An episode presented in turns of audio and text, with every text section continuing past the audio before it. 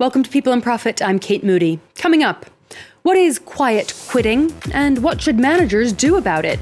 We look at the latest labor trend sweeping the American workplace.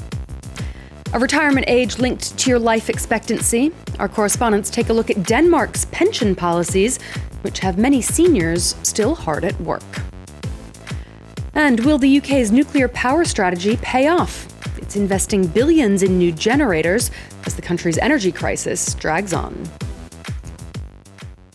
First, it was the Great Resignation. Now, quiet quitting is the latest trend dogging the American labor market. The concept doesn't involve actually leaving one's job, rather, doing the minimum and no longer going above and beyond. Worker productivity in the U.S. has dropped in recent months, while a poll by Gallup suggests that lower levels of engagement mean up to half the workforce could be considered to be quiet quitters.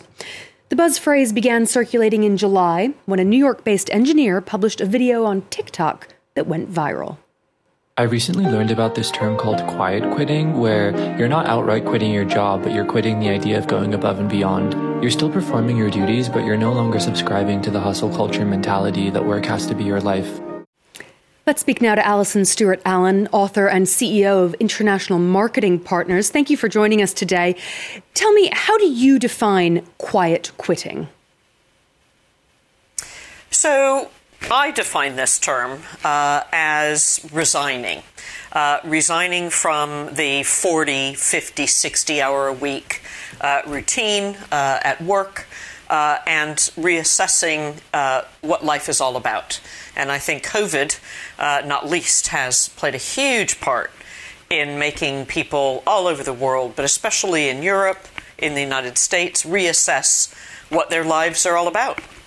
Some people have suggested that this is really just a social media trend, another term that's being used to describe something that's happened for decades really is it something where you're seeing a real concrete effect on the labor market at the at the moment so, this is not a passing fad uh, or just uh, another employment cycle. Uh, this is a, a profound reassessment uh, that people are, are taking time to, to do to think about balance, to think about have I really got uh, a lot out of this exchange and this relationship with my employer uh, or over the course of my career? Is it as fulfilling as I expected? And if it isn't, which in many cases for people it is not, then they're quite prepared for the trade off of maybe a lower salary, a shorter working week, uh, a, a, you know a lot of other options instead of uh, a more than immersive full time job.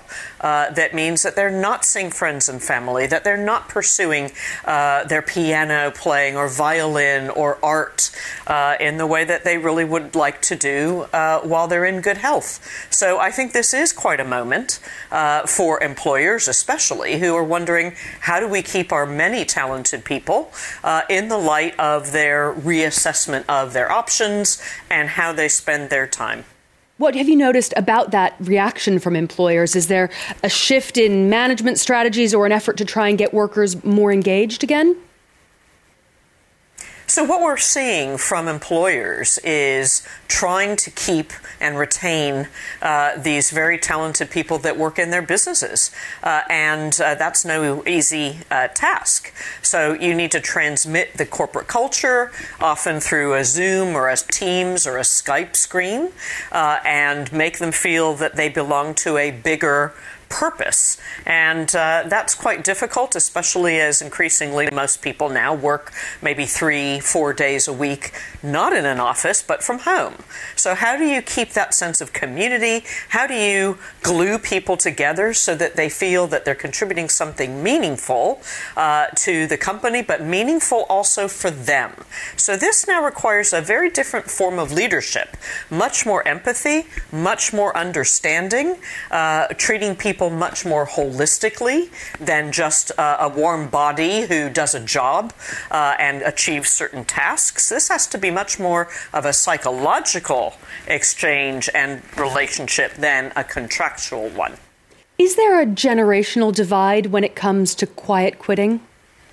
Quiet quitting is uh, typically a midlife phenomenon. When you're in the, that phase of your life, uh, let's say between 35 and, and 50, uh, you've got family uh, commitments. If it isn't children, sometimes you have commitments to your own parents.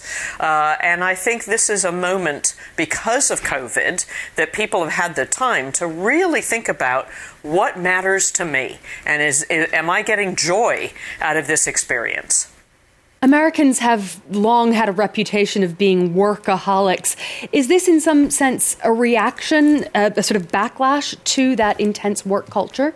It's a combination, quiet quitting, of a lot of things. Part of it is uh, the demands of uh, companies that they've made on employees, and employees have now also been uh, given roughly two years during a pandemic to reassess and reconsider what really matters. What do you want out of life?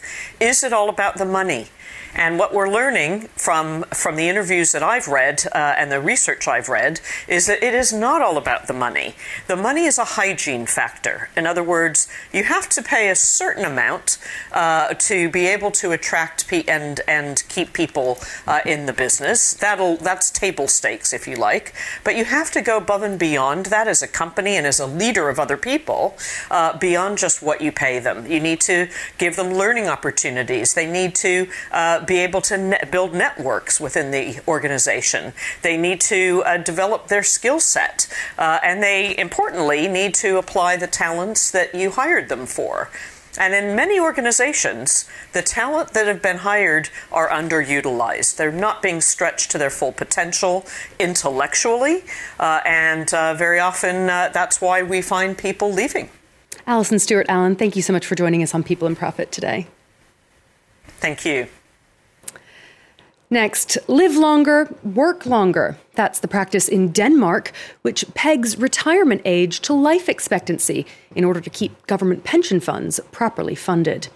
The current retirement age is set at 68, but it goes up for younger generations. So a Dane born in 1979 won't retire until age 72. Some are even choosing to work beyond the legal limit to help address the country's labor shortage. Our correspondents Anne Maillet and Nick Spicer report. He's been a doctor, researcher, and hospital director. But at 78, he finds his new career in a Copenhagen supermarket just as satisfying. Yeah, we're going. Yeah, hi. Fleming Rosleff just isn't ready to give up work. I know every one of my customers, many by name. I know their children, I've seen them growing up, and every day I'm, I go to work, I'm happy about who's coming today. In this aging country, where the number of active workers drops yearly, more and more seniors like Fleming Rosleff will keep working. Because in Denmark, the retirement age is indexed on life expectancy. It's 68 now, but to get a pension, you'll soon have to be 72 or 74 for Danes born after the year 2000. So in Copenhagen, as in some 20 other municipalities, specialized employment agencies accompany seniors in their job search. Uh, here from Copenhagen, we in the moment have about, uh, I think we have 100. And, says the director, working as long as possible doesn't scare people. The most people in, in our society in Denmark are the person they are because of their job. That's very important. What, what do you do for living? That's the first question you get in Denmark. To help keep seniors employed, it's illegal for companies to ask job applicants their age. And starting from next year, the government won't tax retirees' salaries. We just want to incentivize even five hours of work, 10 hours of work, 15 hours of work. Uh, and, uh, and, we also believe that if you have the health and the strength to do it, it will also increase uh, the, the ordinary value of life for, for seniors uh, as well as production in society. So a life made of more and more work. In Denmark, more than 70% of people over 55 are working. In France, that rate is 56%. Nuclear energy remains controversial, largely because of safety concerns. Many experts, though, still view it as a key step towards a greener future. The British government is among those investing heavily in new nuclear plants as it tries to shift away from fossil fuels. Key to that strategy is the Hinkley Point C power station, which construction teams are racing to complete by 2027. Emerald Maxwell has more. It's Europe's largest construction site. Some 8,000 workers are labouring around the clock at Hinkley Point C in southwest England to build two nuclear reactors. Eventually, we'll produce 7% of the country's electricity, which will be one of the largest power stations in the UK. £4 billion gone into the regional economy. For its supporters, Hinkley Point couldn't come soon enough to help the UK wean itself off fossil fuels. Everyone wants nuclear. They want it because nuclear provides security at a time when gas supplies are at risk. And also because they, a lot of countries have got this zero by 2050 commitment. But with a price tag estimated at 30 billion euros and a completion date set for 2027, its critics argue that projects like Hinkley won't come online fast enough to make a difference to the current energy crisis, and that carbon neutrality can be reached faster and far more cheaply by growing renewables. Renewable power is more variable, but a lot of solar and wind farms now use batteries to get closer to a 24 hour electricity supply.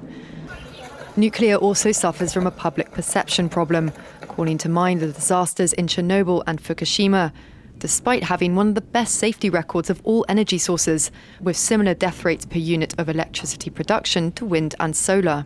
We feel the responsibility, but we will never compromise safety or quality here. You know, we need to make sure we build a plant that lasts at least 60 years, if not 80. Nuclear power's place in the green transition is still uncertain and plant construction is currently not on track with climate ambitions. The share of nuclear energy for electricity generation worldwide has dropped to 9.8%, the lowest share in four decades.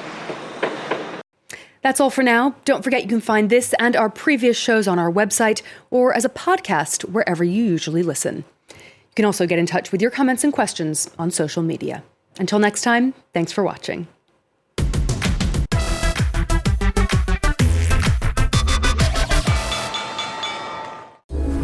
For over 20 years, El Salvador has lived in fear of extremely violent gangs known as the Maras, armed groups who target all sections of society.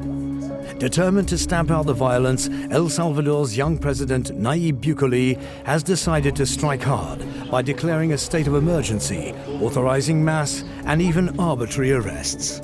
Desde el 6 de junio a esta fecha, no sabemos el motivo causa o razón por la detención de él. Mm, suponemos que pudo haber sido por los tatuajes. Hubo un día, creo que fue el miércoles pasado, se capturaron 1090 pandilleros en un día. While a portion of citizens praise the president's actions, many see them as an abuse of power in an increasingly authoritarian regime. Don't miss reporters on France 24 and France24.com.